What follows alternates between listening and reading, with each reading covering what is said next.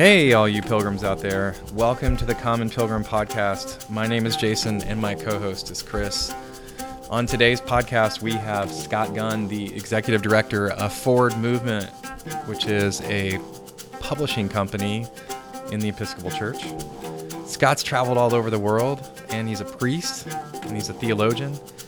He's written many things, so I invited him to come onto the show and talk about his travels, his thoughts about Eucharist, thoughts about sacred space and place, and ends up being a great conversation. Um, unfortunately, though, Chris and I have had issues with our mics. We, you know, I don't know. We usually we've done this for a couple of podcasts now, and and uh, some for some reason we really struggled. I think we we uh, got too excited that Scott was here, and we got way too loud in our mics. So um, you're gonna have to forgive us on that, and uh, you might be you might need to uh, adjust the volume throughout this podcast. But I still think it's worth listening to. Um, so, thanks for joining us on this journey to discuss, learn, and experience the adventure of pilgrimage. Give us some feedback because, yes, we are wanting to improve this podcast, and I imagine the feedback will be hey, your mics are really bad.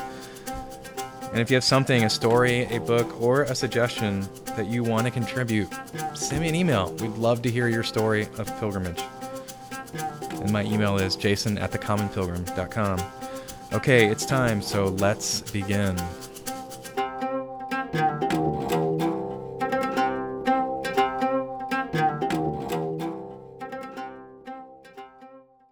All right, so we should be uh, rolling again. Rolling. I don't know why. Why do we call it rolling? Uh, Is that tape? yeah, it's like direct Yeah. to tape. Yeah. So Yeah, we run out of tape. shows how antiquated I am. Um, so uh, we're back here in uh, Common Pilgrim Studios, We are. and uh, we've got a special guest, and who has graciously uh, uh, has come to be um, on the podcast with us. His name is Scott Gunn.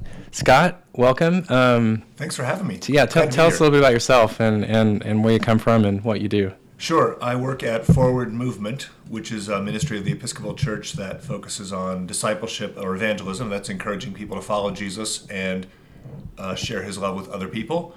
Um, I'm an Episcopal priest and a spouse, and um, uh, photography and travel are hobbies of mine. And I'm uh, the happy.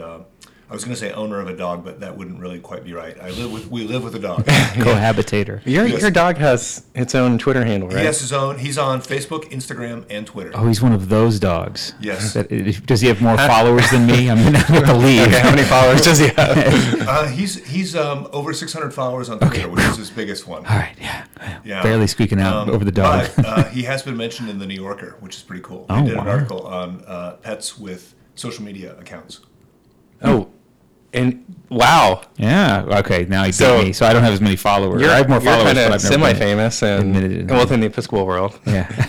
and uh, he's super famous in the big world. The New Uh, Yorker. yeah. well, in the New Yorker world, yeah. Yeah. Um, so you said you like to travel, and I think that's kind of why we, why I asked you. I mean, Yeah, Sure. you know, you, also I've heard that you are, you have something to do with um, Lent Madness. Is that right? I, yeah, exactly. I yeah, I do have a little to do with that. Yes. You know, I mean, I, you know, maybe just so we can garner a little bit more uh, Episcopal, you know, a bigger Episcopal audience. Um, tell us a little bit more about Lent Madness and uh, Sure. where did you get that idea and and and and uh, like what is your plans for it? Yep. So um, about eight years ago, um, my friend Tim Schenck, who's an Episcopal priest who's now serving in Massachusetts, Tim and I used to get together every week and have coffee. Uh, every month and have coffee about halfway between our churches. We would just you know talk shop and all that stuff. And we both had blogs at the time, and we were talking in 2010 about how we might productively use our blogs during the season of Lent. And my idea for my blog was to put a different George Herbert poem on every day. and his idea was a little better than mine. It was to do something called Lent Madness, which is a play on March Madness, the basketball tournament. And in Lent Madness, 32 saints start off in a competitive bracket, and every day of Lent, people vote for which saint should advance. And ultimately, during Holy Week, one saint is crowned with the golden halo. So Yeah, uh, go ahead, yeah, sorry. yeah. So it's very irreverent and silly, but also over the course of it, people learn a tremendous amount about the saints because you read about them to decide who you want to Yeah. vote for. I was going to say, what criteria are used to decide? You know, just name alone. You know, what they're the patron Well, saint of. Yeah, so sometimes uh, sometimes saints make it into the bracket just because of their name. So a couple years ago, one of the saints in there was Christina the Astonishing. Well, yeah. And she didn't win, like overall. No, she didn't That's win. amazing. Um, Ah. she's a Belgian Catholic saint who was known for her ability to levitate. Of course. Um, I was interested in her because I love waffles, and I figured, you know, she must be. Oh yeah, Belgian. um, yeah. But um, and then sometimes saints win uh, because of their the what they've done. So this last year's winner was Florence Nightingale, who was a, a, a nurse and a Christian, and um, and then the year before that it was Francis of Assisi, the uh, the animal guy. Oh yeah, yeah, yeah. I'm. Oh, I'm- sorry, the year before that was Dietrich Bonhoeffer. yeah, it was Dietrich Bonhoeffer, right? Yeah. Yeah, I remember that. Christian yeah. martyr uh, in the Second World War, fought Nazis, and then uh, the year before that was Francis of Assisi. So we've had all kinds of different Saints witness, but it's a lot of fun, and um, it helps us. I always say that it helps. I hope that Lent Madness gets us to take ourselves less seriously and take Jesus more seriously. Yeah, and and, and actually, I mean, I've used it before um, in my context, and it's it's it's a nice thing to have when you know because Lent is usually a time of you know um, repentance and and a time where you uh, reflect and um, maybe um, do a little self denial, and it's something that maybe offsets that. But it's it does have that educational component, and which is really helpful, and you know, and then understanding you know what saints went through and, and understanding the lives of the saints and the ascetic practices of saints um, is really helpful. And it's, it's I, I think it's a great program. And I wanted to ask you I was surprised by who won. In fact I and the one thing that I was really surprised because we're you know it's the 500th anniversary of the Reformation and Martin Luther was out in the early I mean, rounds. He was he like he didn't- was like North Carolina a few years ago. yeah Yeah, no, no. Lent Madness is like March Madness in that there are Cinderellas, and upsets, upsets. yeah. Yeah, you, That it's, five twelve um, matchup you got to watch Yeah, they for. don't they don't call it madness for nothing. yeah It's- okay yeah You just never know, and I, I'm often surprised uh, all along by who wins. Um, sometimes people think that we set it up a certain way. I can't believe that you arranged it so that so and so would be battling so and so in the third round, and It's just like the tournament, you know. Yeah. They, they, yeah. yeah, Okay. so it's so Yeah. it's um, it is very surprising. I, I thought Martin Luther would do pretty well. I thought so too I mean I, you're, you're just sour because your your bracket didn't turn out. Well, I mean, yeah, my bracket was Busted was right from really beginning. busted pretty quickly. Um, I'm not a huge fan of Luther. I don't think you know. I mean, he's, I, he's got some great theology, but he's also got just some thought it was his interesting ideas that. Um, but uh, I was surprised that he, uh, you know, I know he's doesn't he doesn't always have a great reputation in some Yeah, so, so some areas uh, of theology. Yeah, Exactly, and a, lo- a lot of times what happens with Lent Madness is there there tends to be a bias toward uh, more modern saints, and people tend to look at some of the older saints with a 21st century lens. yeah, So somebody like Martin Luther said things that are um, anti-Semitic, sure. and you know, I, of course, I'm not going to defend anti-Semitism. Um, but find me somebody in the 16th century who wasn't. Yeah, it was a pro- Right. product No, of his yeah. time. Yeah, I, Yeah. you know, so um, so it's understandable. I don't fault anyone for saying no. I'm not going to vote for Martin Luther Yeah. because he's anti-Semitic. Um, I also don't fault someone who says, "Well, I, I see that anti-Semitism, but product of his time, and he's had other things to say." So, Yeah. it's, it, but that, Yeah. but, but issues like this make for great conversations on Yeah. what's really important. And Yeah, it's an interesting vehicle to, to do it. Certainly something that everybody can relate to the, the tournament bracket style thing. So yeah, Exactly. I, I was first introduced to it just a couple of years ago when uh, when when we started uh, doing at it the here, church, yeah. here at the church. And yep, always fill out a bracket. So yeah, so we, I, I, I can't say um, much about it other than the number of saints. I can confirm the number. We, Tim and I, met this last Saturday, a few days ago, and we got the, the bracket picked for next year. oh, already. Yeah, so it, we start early because over the summer the celebrity bloggers have to do their have to write Research, the, yeah. the bios, and we have to get it edited and get the book printed and all that stuff. So it's kind of a year-round thing now. Yeah, it's a big it's a big part of forward movement. yeah, No. so it's a lot of fun. oh, very cool. You know, speaking of Luther, you know, he took a, a pretty uh, profound pilgrimage that uh, really changed the course of his life. Um, you know, you know that story, right? You know, I mean, I, I Mm-hmm. Yeah. assume you did. Um, going to Rome and and uh, finding that what he imagined, what he perceived, um, was not the case. Uh, you know, of Rome and of the church, and uh, and comes back with. Um, kind of a new awareness and a and a, a new sense to um, seek the scripture and to figure out what you know you know what is going on with what ails him theologically and, Mm-hmm. and existentially. Yeah. So Yeah, and I was I went to Rome several years ago, and and I can see why Luther had a reaction. he did. It's, it's pretty over the top. yeah. Yeah. So um, I got a I got a question for you while you're here. You know, I just started um, doing a few seminary classes, and I had to stay up till two last night writing a paper because it snuck Wow. up on me, and I just didn't realize. Wow, you know, like, okay, this is actually due today. Oh yeah, June. and yeah. it's taking it's not going to go uh, i mean it's not going to be as short of a task as i thought it might be and uh, but the question was because i was it was uh, i had to construct a definition of preaching from the documents of the episcopal church Wow. and yeah, it's a tough one. I was. Well, when you said the first part, construct a definition of preaching, I was like, Yeah. oh, okay. But yeah then the re- that I know, the, proof, yeah. the proof has to come from yeah. and uh, so look in the prayer book and Yeah, I was going to ask you. I mean, I've already I've already submitted the paper, and um, I, you know, it, it ended up being it ended up being okay, I think.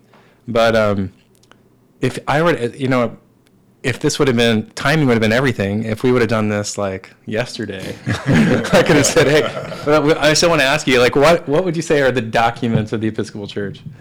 What are the documents? Well, Yeah. uh, the, the prayer book certainly. Yeah, definitely, yeah. Um, I think you could look at the other liturgical documents of the Episcopal Church. You could say our, our canons and our Constitution. Although Yeah, I don't yeah. think the Constitution and canons has anything to say about preaching that I can recall.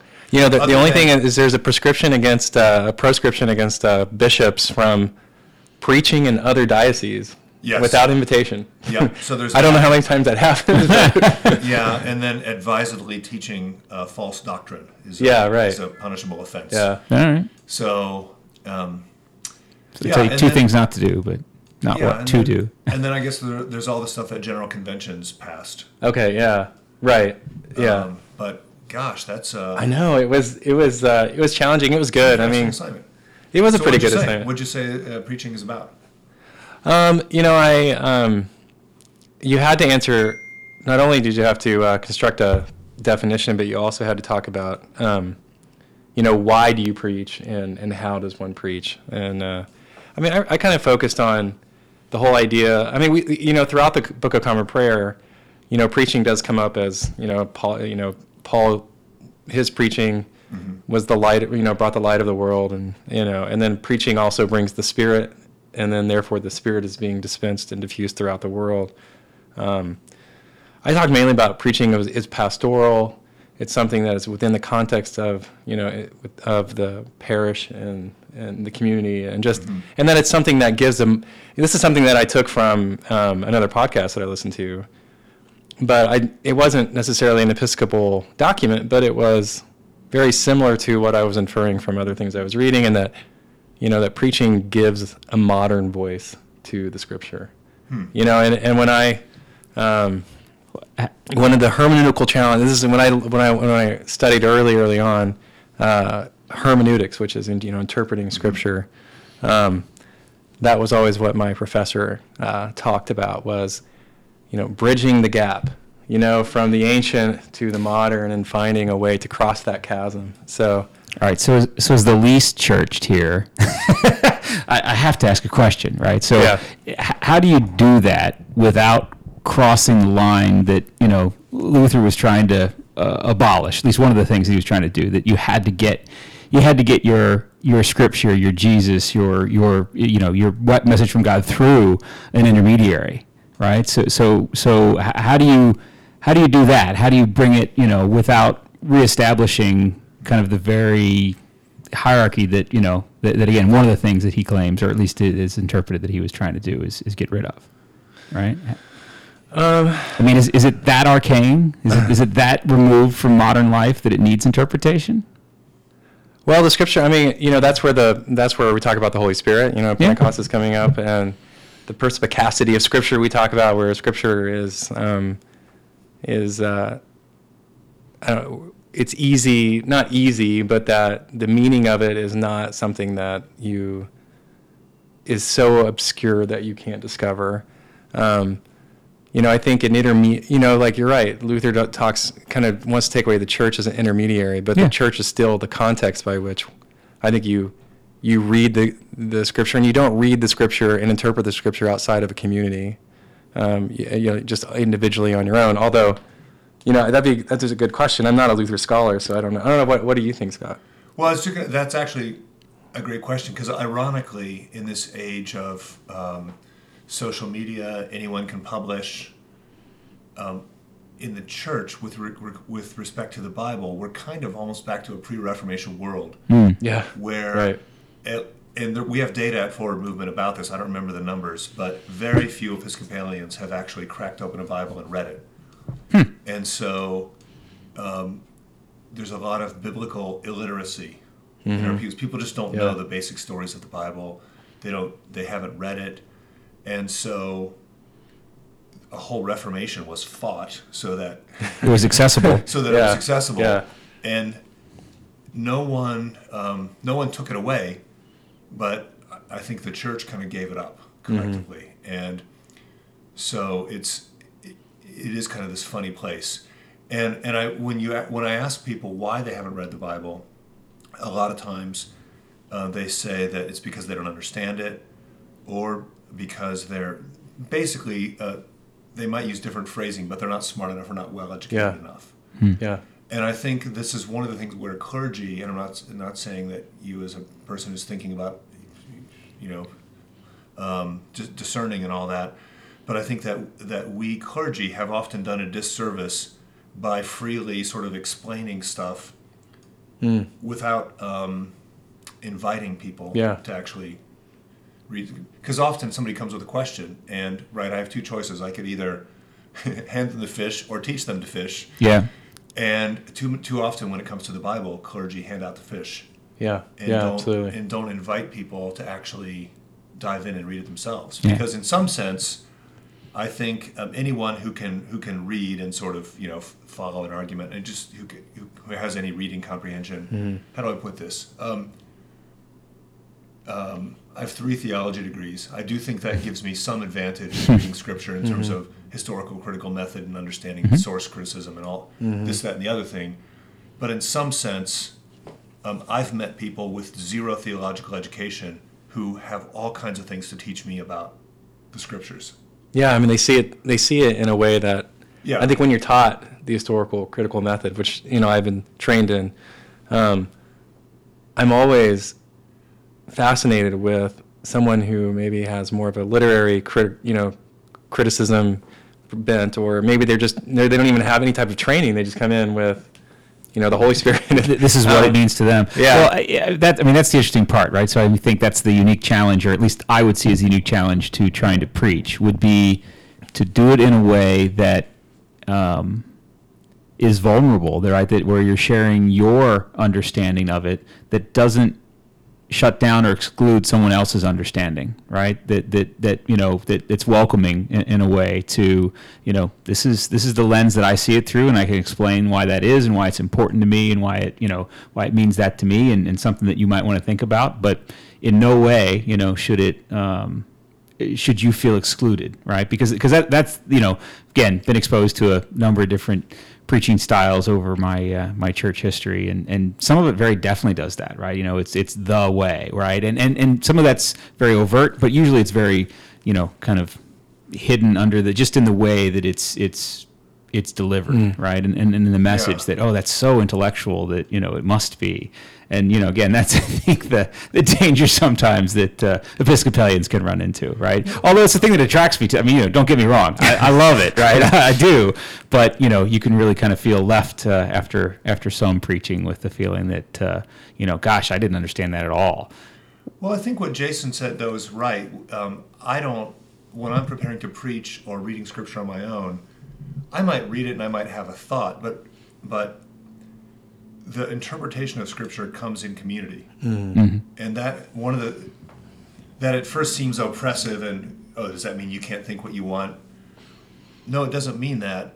But on the other hand, that's a protection against um, me teaching something completely crazy and tyrannical Right. is actually the church does often have teachings uh, that it's meant to be a safeguard from an arbitrary or capricious clergy person Mm-hmm. who might abuse the scriptures, um, or or lead people down. You know, to say something. Um, what's a good example? You know, I, I don't know. Uh, forgiveness. Jesus has pretty stern words about forgiving people and turning the other cheek and 70 times seven, which means basically unlimited, times. So, you know, it wouldn't be helpful for me if I was a parish priest and I said, well, he didn't really mean that. He means forgive people when they deserve it. You know, and I started Yeah. teaching Yeah. that forgiveness is conditional on uh, whether or not people worth, deserve it. yeah. Well, that's, um, I don't know, it's probably technically not heretical, but it's unhelpful at, at least, and it might be heretical. And fortunately, the we have kind of benchmarks, and for 2,000 years, the church has read those passages a certain way. Yeah. And if I'm going to go and start interpreting them differently, I better have a very good reason for doing that. Hmm. Yeah, and I mean that's where the congregation, you know, can. And I talked about this in my paper. Was it is somewhat of a dance, you know, um, between the priest or whoever mm-hmm. and and the congregation because Right.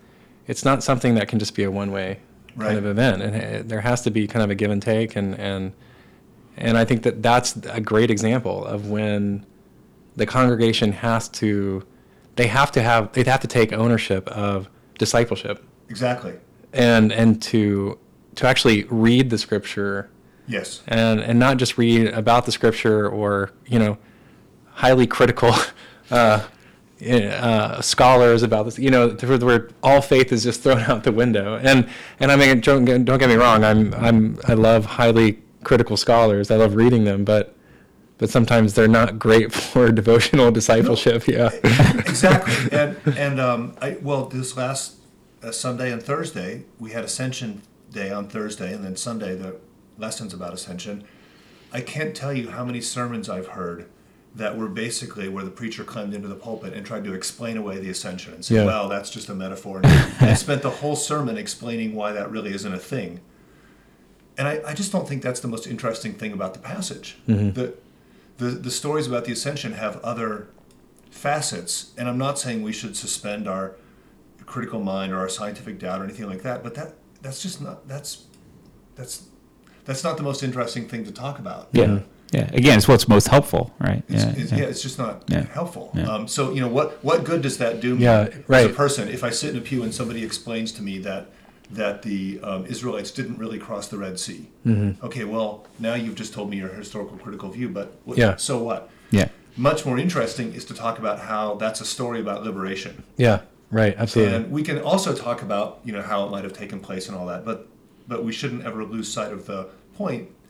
And I think often in the ch- the church in the last few decades um, has had a has suffered from a, a homiletical deficit because I think too many preachers have been keen to talk about the Bible instead of just sharing its stories.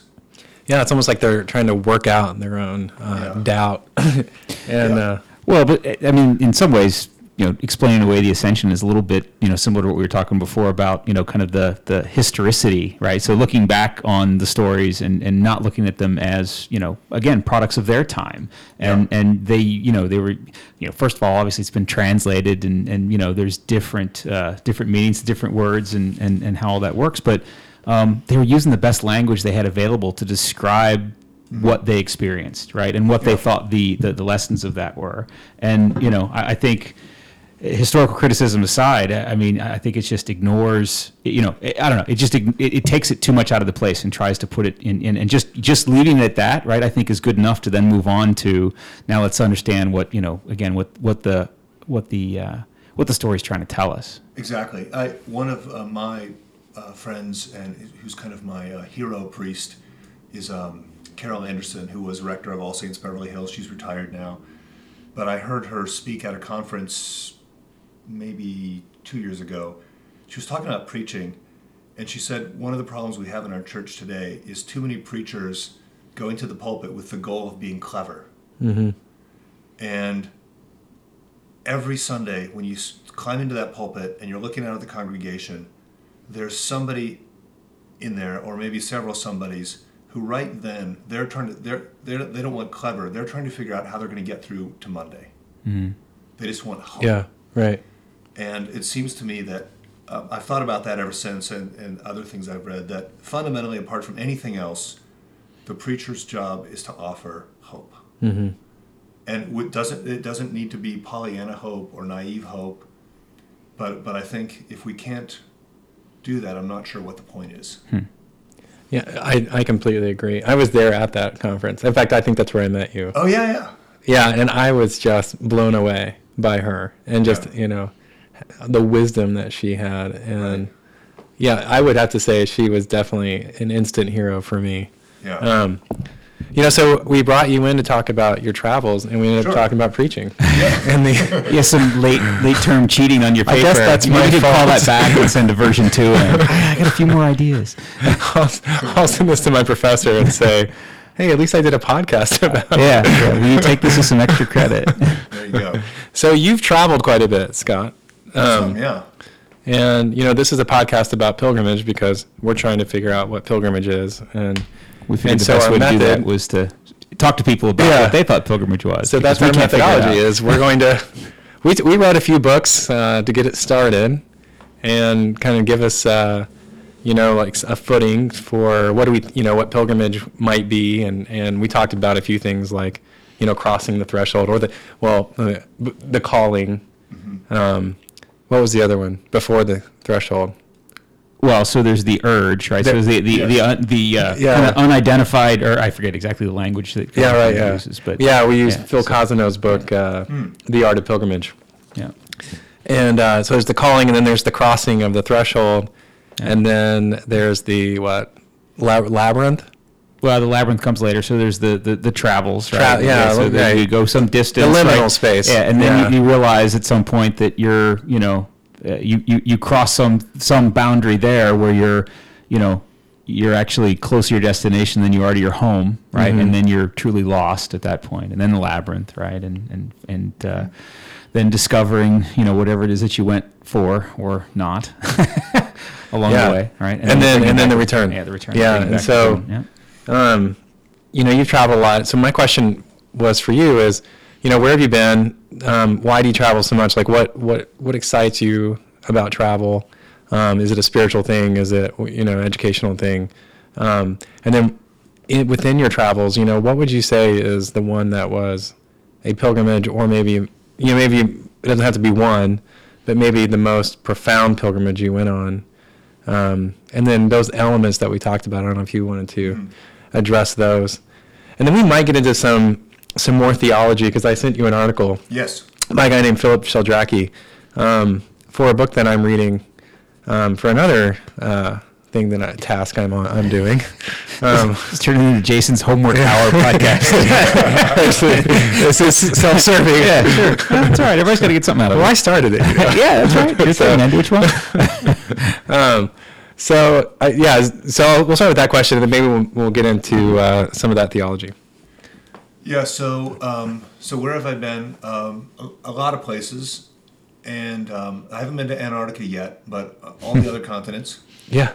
Uh, you, but only South America only once for a little, and Australia only once for a couple days. But been to Africa, I don't know, half a dozen times, maybe a little more. Um, Yeah. Europe a lot, Asia a lot. Have you ever been to Guyana? yeah, okay. All right. we know someone. who yeah, has. we, we- one of our first guests was Yeah. uh, a big traveler to Guyana. So Yeah, no, I've um, and uh, I think it's this is interesting to have a chance to reflect on some of this.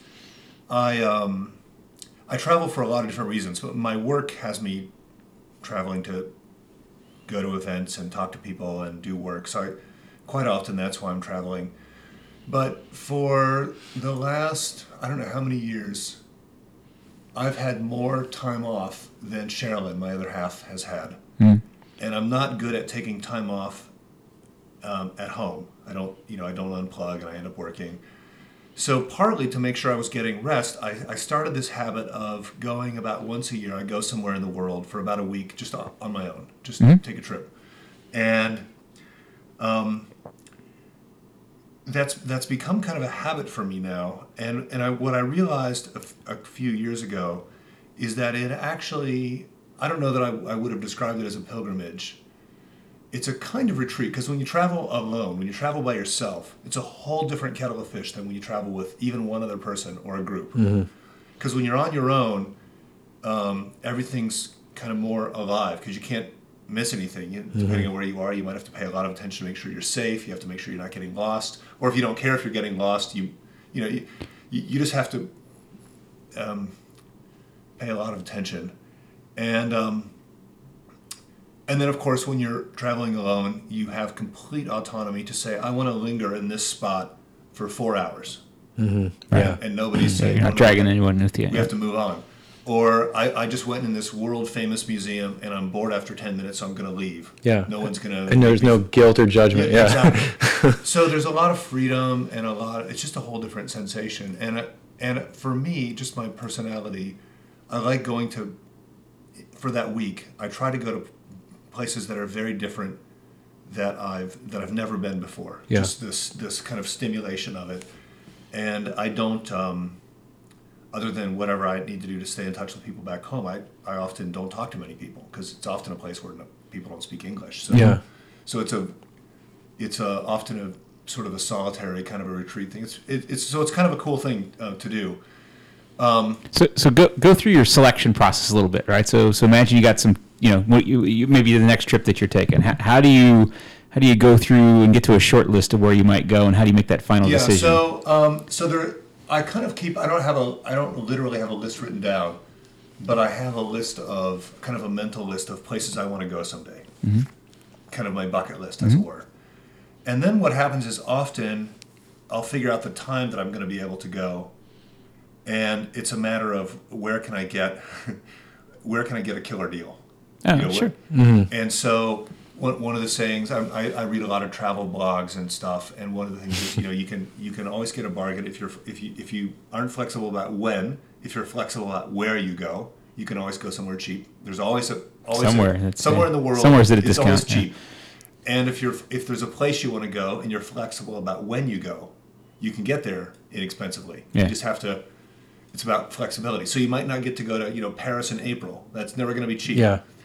but you might find a good deal on Paris in the No- first week November, of January yeah, or yeah, whatever. Um, so, so, so, so sometimes it, it comes down to that, uh, just happenstance, and um, and then and then there's this kind of list of places that I, that I want to go, and when Yeah. one of those um, pops pops up as a possibility, But but the, something gets on that list, I guess, from the beginning. So I, I get your selection just kind of based on what's available. But something gets on the list because it's different, right? It's it's it's, um, something. It's different, or it's um, it's a place of remarkable beauty, or um, I'm I sort of um, if I was a person of complete. Uh, if I had unlimited financial resources and leisure time, you know, if somebody just, I don't know, I, I've, I found a pile of gold bullion in the, you know, next to our parking space or something. Yeah.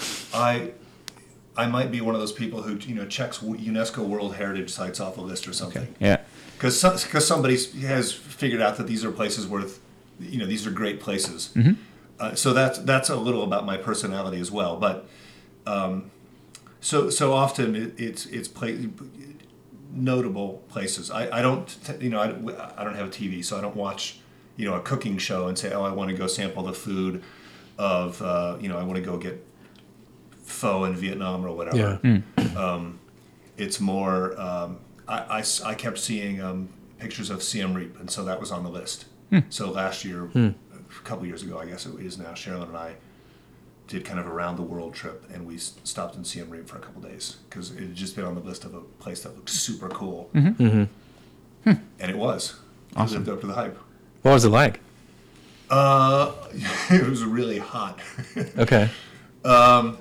So it, um, what's amazing about, about it is it's these um, these Khmer ruins, and um, they're uh, they're from uh, no, different periods, but th th that city kind of flourished around the same time that the medieval cathedrals were being built, Oh, okay.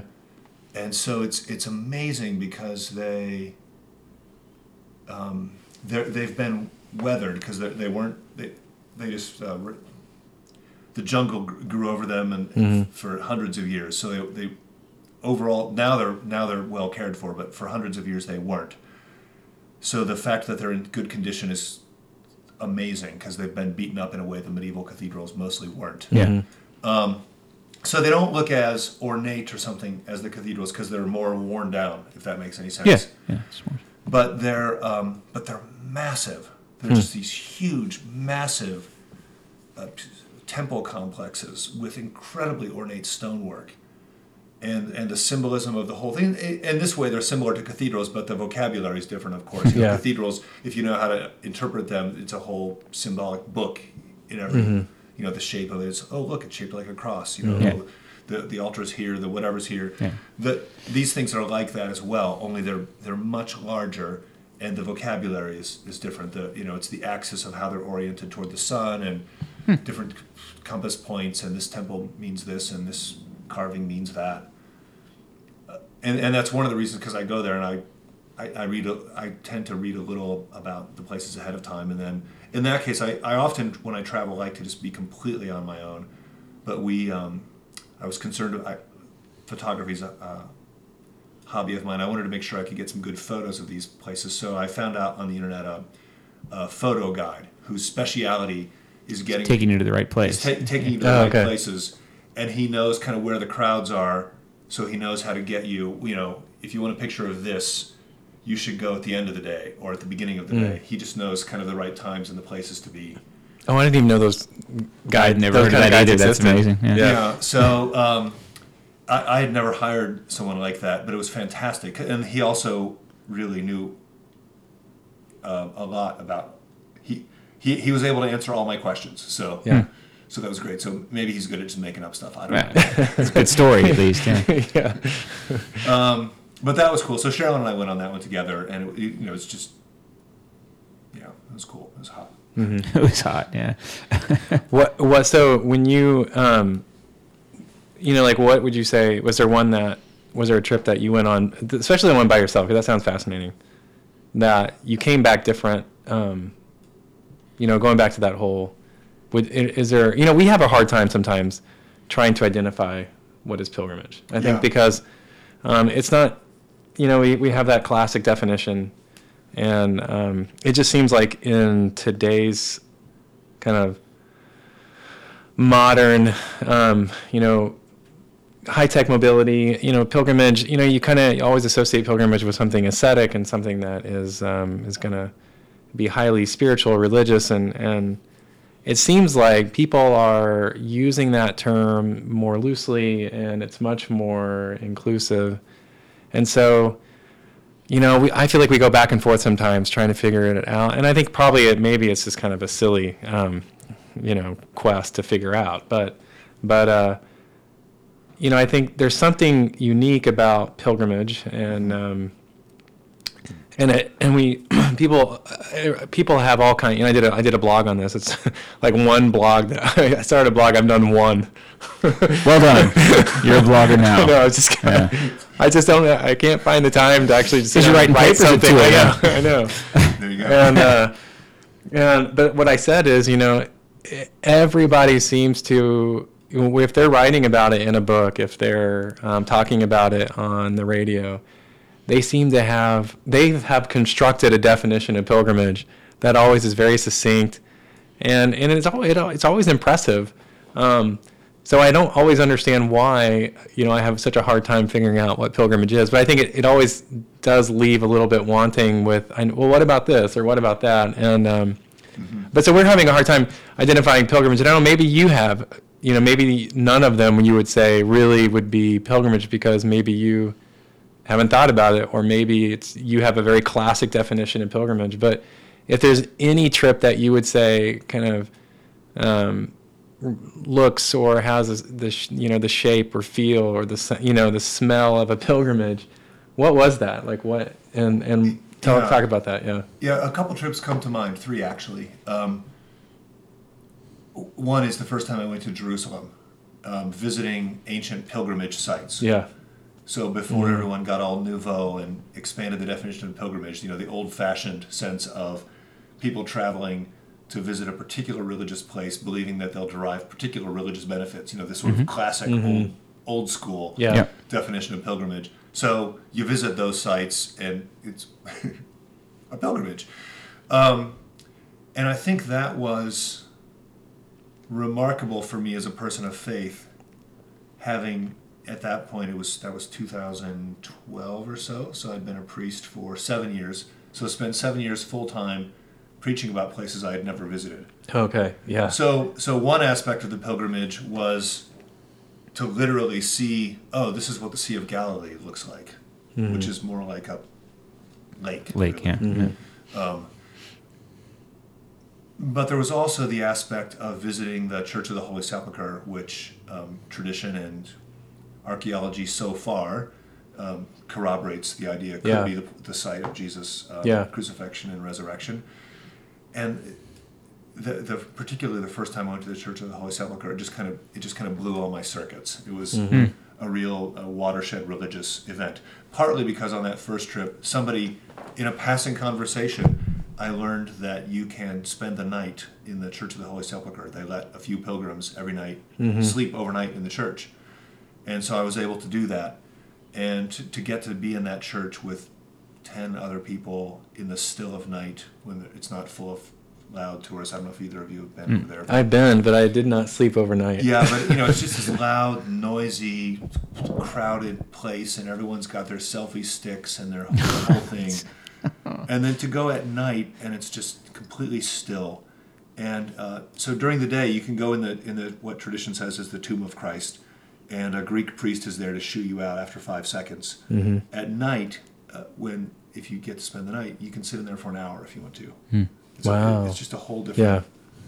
sense. So. Um, So you did the classic pilgrimage. so I did that, and I think so. So so that was a pilgrimage. It it changed me. I think partly to to understand the geography, the land, the places where where Jesus lived, and and these things that I talk about all the time.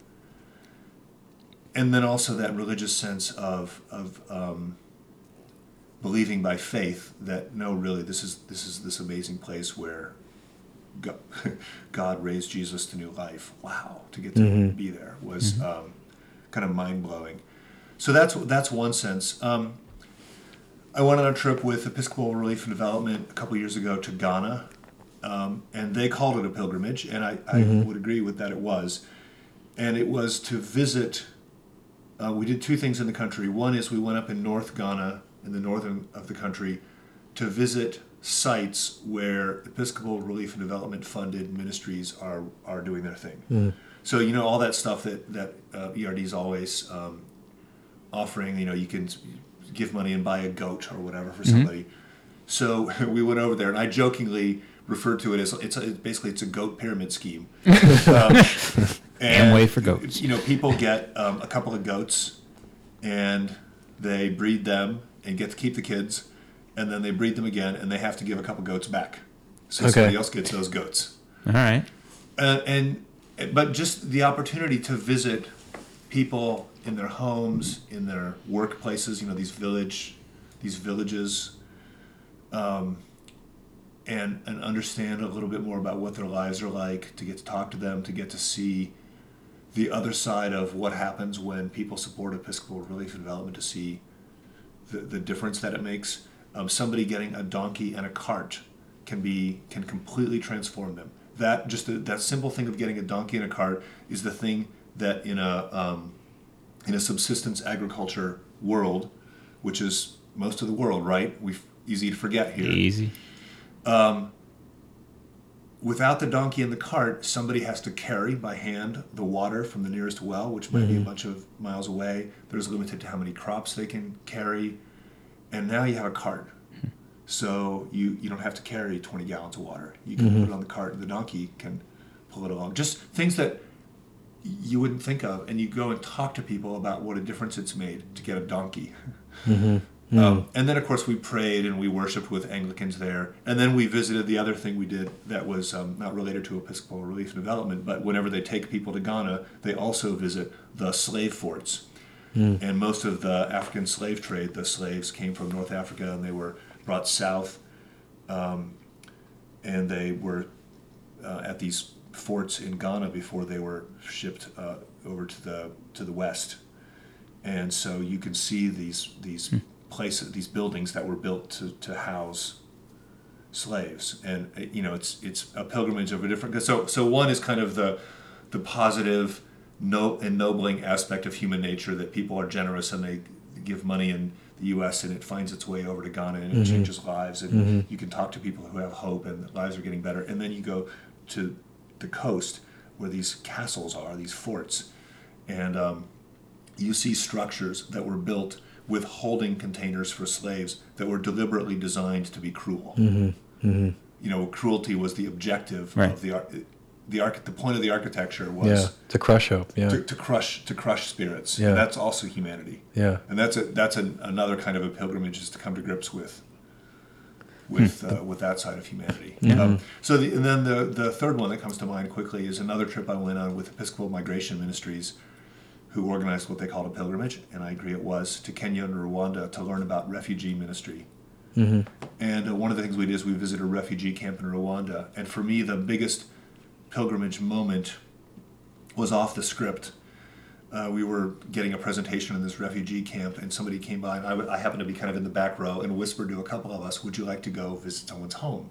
And I said, "Yes, of course." And so we snuck out the back, two of us with our guide um, from the refugee camp, and she took us to. Um, I, actually, I shouldn't say it's a home; it's a dwelling. They, they wouldn't call it their home because they're they're Refugees. refugees Yeah. from their homes. Yeah. So their uh, their their dwelling, and um, this man uh, offered us the best hospitality he could, which was to let us sit on the wooden bench he had made inside his his dwelling, a little kind of I don't know eight by eight room with no window, where a family sleeps of six people, and um, and and through this woman who could interpret for us, we were able to talk with him. And he was he asked us where we were from and what it was like and we were asking him where he came from. And like everyone else in this camp he was a refugee from the DRC Democratic Republic of the Congo from the 1997 war and he had come over. So he'd been living in this camp for t- almost 20 years. Um, and 1% of the people from this camp are ever going to be resettled 99% of the people in this camp are going to live and die in this refugee camp Wow. so, uh, you know, I was asking this guy, I said, so, um, coming back to an earlier theme of the podcast, I said, what, what's your hope? What do you hope for? And he said, I have no hope. Which is, um, I, I get emotional talking about it. Yeah. You know, it's a soul crushing thing to hear. Yeah, a person say, Yeah. I have no hope. Yeah. Conviction. Yeah. Yeah. Um, So anyway, that that was a kind of pilgrimage to to think um, to just learn about um, uh, humanity and in its uh, fullness and in its depths. Yeah. So not not necessarily a, well that affects my religion, but not a religious pilgrimage in the sense of you know we weren't visiting a Buddhist or a Christian or a Sure. Hindu holy site. But Yeah. Well, I mean, when I hear you describe this, I mean, you know, first of all, that the, the last story you told, you know, the uh, the idea of the chance encounter, right? That's one that Jason and I have talked about a Yes. bunch, right? That that you know, often you'll we'll hear these stories about pilgrimage where it wasn't necessarily exactly what you intended, but being Exactly. being open to you know the full experience, right? Yes. Not being so scripted, and that being kind of a a key part, right? And um, you know the the other parts that I heard in there. Um, it sounds like you know all three of those trips were very intentional on your part, right? You had an intention in mind, right? Again, not to the point that you were like stuck on doing this one particular thing, but just something that you you know you, you kind of had in mind before you went. Um, maybe it was in that last one, but but another part that we've talked about. I'm just kind of going back Yeah, to the, right. the, the definitions that we've talked about, or some of the aspects, I should say, Yeah. Uh, because that's that's kind of how I've settled. I'm, I don't think we'll ever define it. I think we can just kind of you know look around these facets and say, well, one facet of pilgrimage is intention, right? Yes. And, and another is is kind of being open to Yes. chance, right? But another one that I think is is pretty important is the struggle aspect, right? Yes. And, and again, certainly in, in you know the classic definition, the ascetic definition, is you leave all this behind, and you you know you, but but there's all sorts of different different struggles, right? Have you found that was you know when you think about kind of these, um, you know these these moments where you've you've been able either at the time or later on reflection to take something back was was struggle an important part of leading up to that it was something that you had to struggle you know physically or mentally or emotionally or spiritually that you had to struggle with Um, I, I, I haven't walked the Camino yet in my life. I, that would, Yeah. you know, that's a, Mm-hmm. a, you know, good example of kind of building in the struggle or whatever. I would say, um, in some ways, of the pilgrimage experiences I've had, you know, it's a little bit of a struggle to get on a plane and fly 18 hours, but Out of time zones and but yeah. not, not really. I mean, Yeah. it's it's um, in the. I, I jokingly um, I, I used points because I have all these frequent flyer points, mm-hmm. and I jokingly last time this last time I, I went to the I was at in Jerusalem this year for Holy Week, um, which was awesome. But I jokingly posted a picture of my business class seat going over the Atlantic as I was leaving, and said, you know, pilgrimage to Jerusalem isn't as hard as it used to be. yeah. Um, so I mean, on the one hand, it's it was a it was a you know it was a long travel day and all that stuff, but it wasn't really yeah. a struggle in the sense of it. Yeah. Um, But I but I do think that I I can see that um, it, you know it was not easy to get to this refugee camp in Yeah. Rwanda, and I'm not always so good in groups, and so for me just personally, it's not a struggle Yeah. like it was Yeah. a hardship like most of the world struggles, but just for me personally, in a kind of first world struggling sort of a way, Mm-hmm. to go on a trip with you know 15 other people Yeah. or whatever is Yeah. That was that was something to deal a, with. a little bit of a struggle but but i think um, but i think for me if i think about it it's the it's the intention of going to a place with a kind of openness and it's not it's partly it's the scheduling it's the you have a conversation and somebody tells you about a place that you didn't know about Yeah. and you say well that's not in my guidebook but i'm going to go there anyway or a conversation or do you want to join me for lunch or all those kinds of, of moments um, and also an openness to be formed I, i'm not going to What do you, yeah. What do you, what do you mean by that? Talk talk about that. well, I, what I mean by that is, um, so um, this year my my week long trip to kind of by myself trip was I went to um, Korea, mostly Seoul for for a week, and so I'm in Korea. So I'm going to try to as much as I can eat um, Korean food. I'm going to try to take Korean culture on its own terms and not say I'm going to go over here and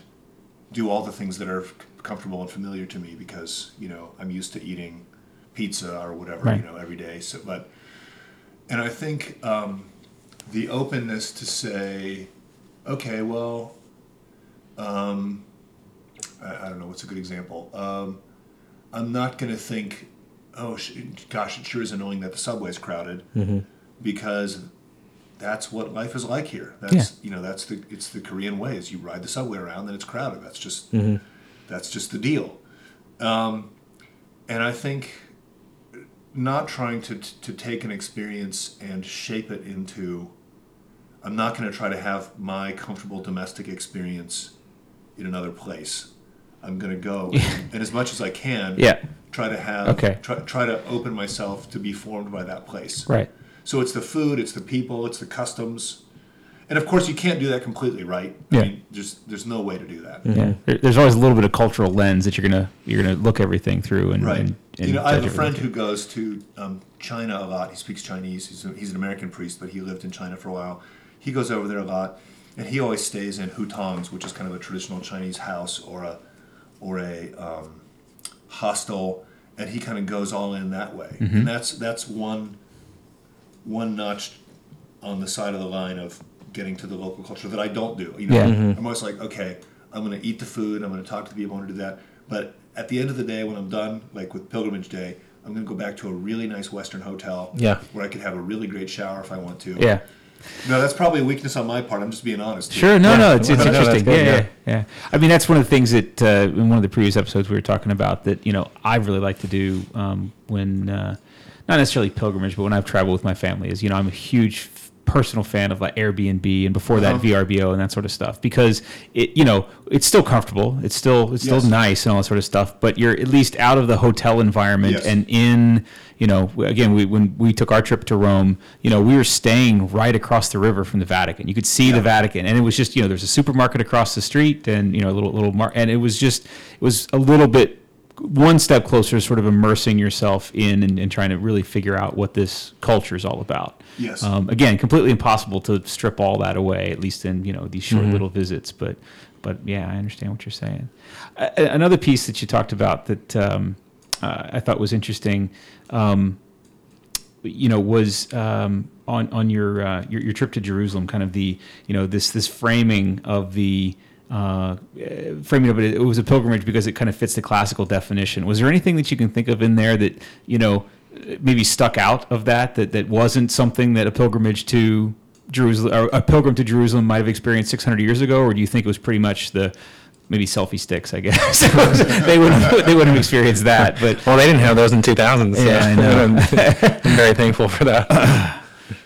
Yeah, that's an interesting question. Um, I was gonna say I think part of it is is going there, and I, I um, twice when I've been to Jerusalem, I, t- I was taking a course at St. George's College, an Anglican institution in Jerusalem, and um, so part of it is getting to know the other pilgrims. But I guess that's probably part of the classic ancient yeah, definitions. Will is is, is having friendships that just form along the road. Yeah, that form along the road. So maybe that's so maybe that's actually a, an example of how it's more like a, a traditional pilgrimage. Um, yeah, I don't know. And then I was just sitting here thinking, um, I'm al- I'm also a, a modest collector of religious kitsch. And you can get great religious kitsch. Yeah, absolutely. But that's, roadside stands and stuff. Is that yeah, what it but that's probably pretty medieval too. So so maybe it was really kind of a, just a, a Well, fit up fit fit in the box all all across. The, all right, Which cool. which quarter of Jerusalem do you, do you get the kitsch? Oh uh, well, I, th- I think the I think the best kitsch is probably uh, in the in the Oh, yeah, quarter. absolutely. Yeah, that's what I would have said. Yeah, That's, the, the. Jewish quarter is very you know very serious. Very, and it's very well. I mean, I don't. I mean, it just it's like more tidy, and the Yeah. streets are a little cleaner, and it's and and there's just not, you know, the Arab quarter just is um, entices the senses. Like you hear, you hear things, you smell things, you are constantly like feeling things because it's so crowded. and the Jewish quarter is just a very different Yeah, experience. exactly. Um, so okay, so um, you know, I gave you an article to read um, because you know I want you know I wanted to impress you. See, i- this is what I didn't write it, but I was you found it, Googled it somewhere. no, um, no, um, because well, I mean, so a couple things. Um, So what was the article? priest. What was the article? You got to tell our audience so they could find it. I know, I know, I'm forgetting the name of it because I. Oh, here I'll find it real quick. Oh well, and I've got the books, um, but it's uh, Philip Sheldrake's uh, sacred book about sacred space. Yep. mhm. and it's like the Catholicity of uh, or the Eucharist, like Yeah. And um, so a couple things, like um, you know, what did you think of that article? And then, real quick, and because we're we're going long, um, and then uh, I'll just have a few questions for you, you know, after you. Um, I very th- um, I enjoyed it because it made me think, and I um, I think it, it it helped raise some issues that I hadn't thought about for a while of the tension between kind of the local and the, the he talks about the you know kind of a view of Catholicity of the of the universal or the of the Yeah. broader space, and of course Right. you know as the article points out, you know the the Jesus's incarnation is the quintessential example of that. You know the scandal of particularity that God Yes. became a particular human being, so that's very um, uh, local, Yeah. and concrete, and real, and you can touch it and fleshed. That's kind of the point of it. But also that sanctifies our human nature Mm-hmm. and transforms all of creation. You know, transforms our humanity and all of creation. So that's, That's the kind of universal, broader, yeah. universal aspect. And I, I appreciated his his um, his effort to get us to think about the Eucharist, our celebration of the Eucharist, in kind of a similar way. That that one thing that's happening is is God is being made real for us, or, or we're becoming aware of God um, in the in the bread and in the wine. But also, if we take seriously this idea of Catholicity, not just the church, but the universality of of God's um, place in the universe, that same that same movement where we find God among us pushes us out, which I think Yes. is is helpful. The thing I wasn't so keen on, but I think I'd have to read it, and y- you two um, might have thoughts. Is I, I'm always um, he talks about. Um, it seemed like it was treading occasionally toward the idea of panentheism. That, Yeah, You know that yeah. the universe is, is an extension of God, or pantheism that the universe is God. and he was so the author is so eager to make the point that that God's presence is is universal that sometimes I thought he oversold his case. Yeah. There's a, there's a danger that well, okay, but God's also outside time and space. It seems to me. But maybe I'm just old fashioned. Well, and he even talked about. I mean, he did try to make a distinction between pan and panenthe- panentheism. I can never say that. Um, and you know, and it, it, whereas like he was almost talking about, um, it's. I mean, how I remembered it was like the energy of God, enlivening, and so there's still a distinction, but God is still in everything in some Yeah. sense. So I guess I mean I, I, I think part of it was my hackles were a little raised because sometimes I, I talk to people who will say, well I'm a, I'm a uh, yeah I'm a Christian, but I, I like to find God in the sunset. Yeah. And fine, I mean God is in the sunset and it's beautiful and I'm glad you have that experience. I'm not going to begrudge anyone that. But I actually think in order to be a Christian, you have to be part of a Christian community, and you do that at a church, church, you know, ecclesia Yeah. community. And okay, you know, it's, it, seems, it just seems to me that the fullness of the Christian life is found in a Christian community. And you know, people will say, "Well, the church isn't any holier than you know um, a meadow." And okay, on the one hand, I suppose that's true, but on the other hand, buildings are set apart as sacred places for us to encounter God, and so I'm not sure I actually want to agree that that the, Yeah. that the church and the meadow are equally holy. Does celebrating the Eucharist, how does that change? You know, where it, it draws people together and to form the body Yeah. of Christ. It- exactly. Yeah. I mean, can you can you do that in a meadow? Yeah, of course In the you can. same as Of being in a church. can. Yeah. Yeah, of course you can. And Just I when in a church you have climate control. well, but it's a place Sometimes. that Yeah, uh, not, not always here. it's um I don't know. There are a lot of different ways. This is a whole different conversation we could have. There are a lot of ways to think about church. I think one of the ways that for me is helpful to think about church is it's a place where we kind of, um, besides being taught, we talked about this, the catechesis of, Yeah. learning, of learning scripture and its tradition and its interpretation. It's also a place where we practice, right? Yeah. So Yeah. if you if I annoy you, if we're in the same church and I annoy you or you annoy me or whatever, we practice reconciling and hopefully because we're in church there's a little bit of peer pressure for us to do that and that's good practice for me when I'm not in the church and I, Mm-hmm. I get annoyed at somebody.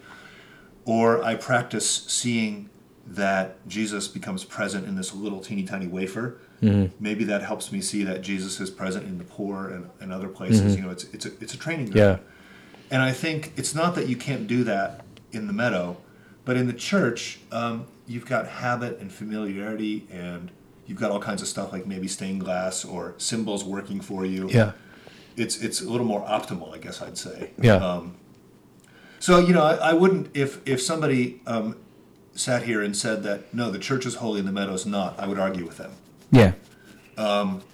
So I, I think Well, it's just not a binary, but maybe there's some some Yeah. separation Yeah. by degrees, Yeah. right? And, and actually, it's an interesting. I mean, a good so point. yeah, so you know, I I tried to read that article too, and I'm I guess I just wasn't smart enough, but uh, I, I I read about halfway through, and I'm like, all right, I got I can't recite one point that I got out of this so far, so I'm going to stop. But hearing you talk about it, I, I think it's actually an interesting bridge to the the pilgrimage point, right? Because one of the things that we've struggled with a little bit, you know, maybe back to your church versus meadow analogy, is what's really the difference between pilgrimage and just traveling? Yeah. right? Exactly. And, and and there are some elements to the structure, right, of, of a pilgrimage, and having some, again some of the things that we've talked about so far.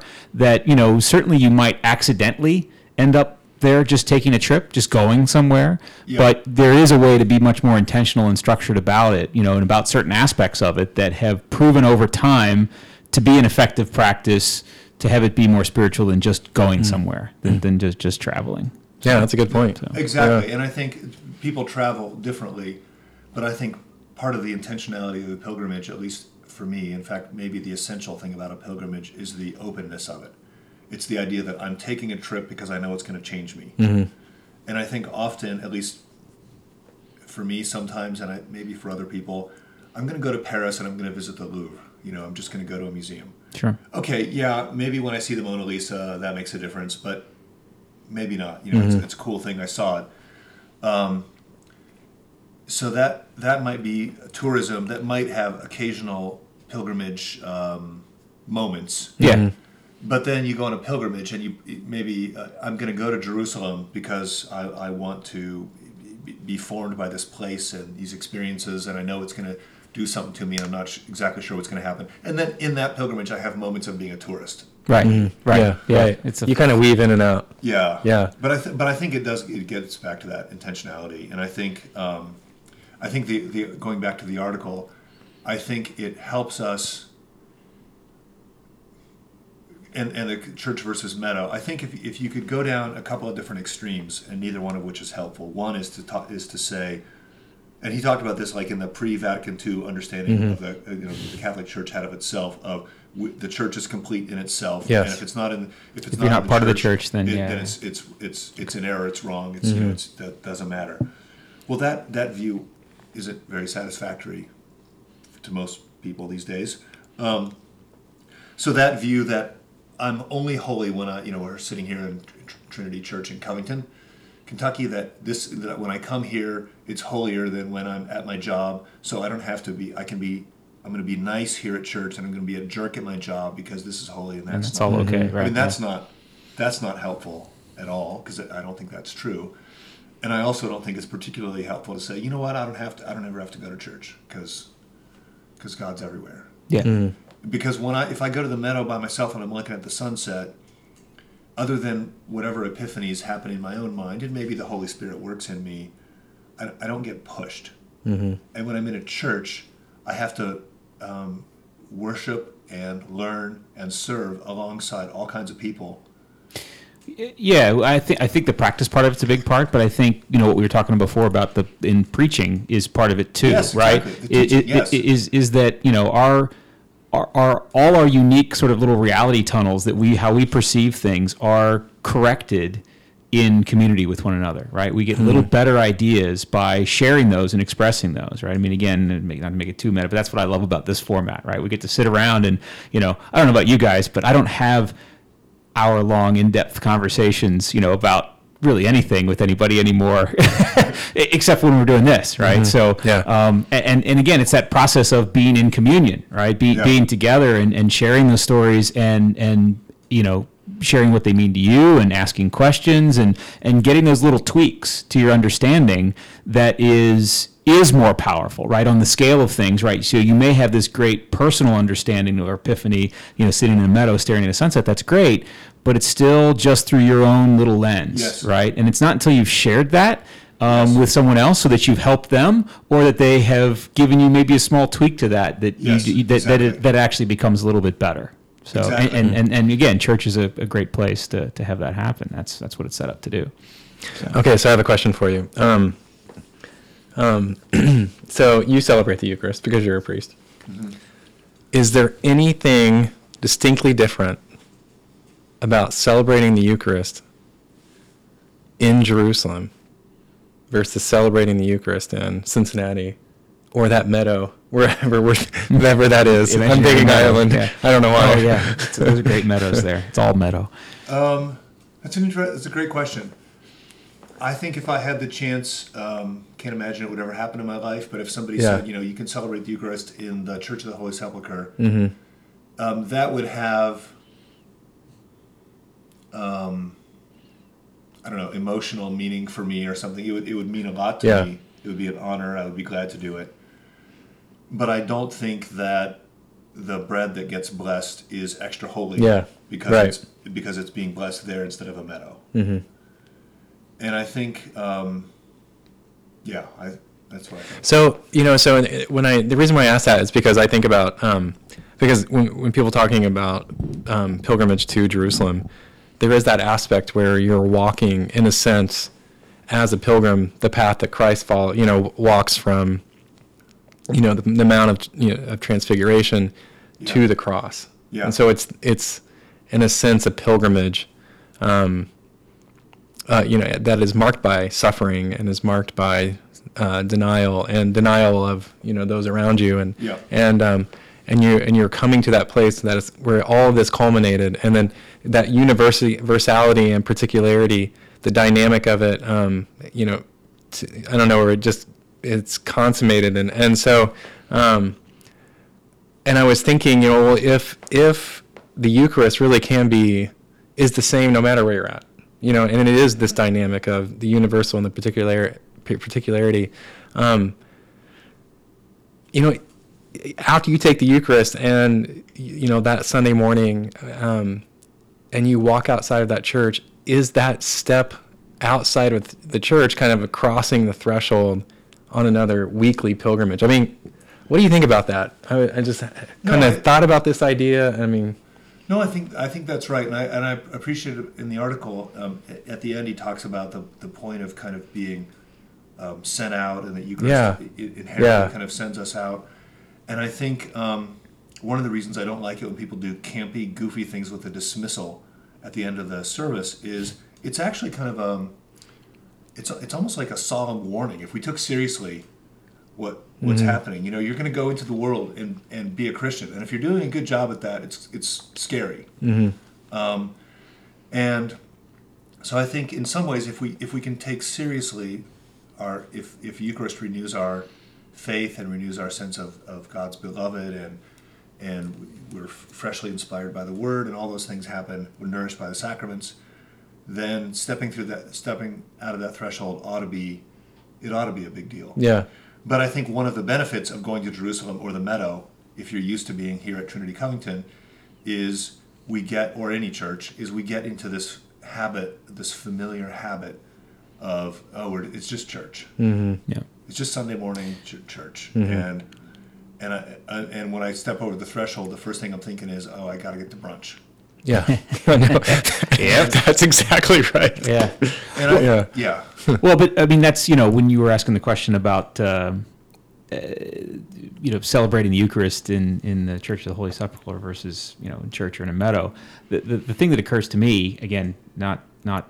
Uh, n- not having done that, not not not going to do that, is is it you know those those sacraments based on where they are, um, it changes the perceiver, not the perceived, right? Because you talked about how you'd be looking at things a little bit differently, but the you know the host itself is is just as holy, just the same as it was, and, and I think Mm-hmm. That's a good point. And, and I think that's what you know. Again, this discussion about pilgrimage, one of the things that you know, and it goes back to being open to experience, you know, letting the place form you, is you know the fact that uh, you know I, I've likened it before to you know one aspect of pilgrimage is, is kind of like very similar to this mindfulness practice. You know, this Yeah. is all the you know is is, is just you know kind of stepping back for a minute and and realizing all the things that are in your daily life that you just skip by right? That when you step over that threshold the next thing you're thinking about is going to brunch versus what just really happened here Yes. right? Because it becomes a habit it becomes a machine. And you know i again just back to uh, the pilgrimage topic for a second you know it's one of those things that, that pilgrimage is a really powerful tool to break you out of because it gets you out you know you're not in your home environment. You're you, you don't have a routine because you've never been there before right? And just that that opportunity if you really take it Yes. to step back and, and realize how much of your life you're just skipping by. Exactly. uh, uh, you know just subconsciously because you know we can't notice everything all the time. We, we you know we, Right. we, we go crazy. Uh, I, I think it's a it's a really powerful opportunity again just to, to change where you're coming from right? And see something you know that you've done a thousand times like you know participate in the Eucharist in a different way just because it's in a different place Yes, exactly. So um, as we end here, I was thinking I had an idea. Forward Movement could now do a pilgrimage to the site of every saint who wins Lent Madness. yeah So I don't know where Florence Nightingale is from. I've, I've forgotten. Yeah. Well, Do you remember? she was she was British wasn't she She's British, in, yeah. And then she worked. I guess she was in in Nor- Normandy or yeah, Austria. I was Oh, going to was say it? a little Okay. further east. Oh, okay, yeah, yeah, I'm yeah. not totally sure. I should probably know that. No, that that's a good. yeah, there, no, there have been some some saints from some pretty cool places. Yeah, That's a good that'd be a idea. great Yeah, idea. maybe whoever submits the perfect bracket gets a gets a ticket. Yeah, they get the free. Yeah, they get the go. free Get the ride. call. it's your big contest. Yeah. Well, Scott, thanks for uh, for joining us today. Oh, thanks for inviting me. What a what a uh, what an honor to get to be in this conversation with you two. Well, we feel the same way. Yeah, so, thanks a lot. So thanks a lot. Bye bye.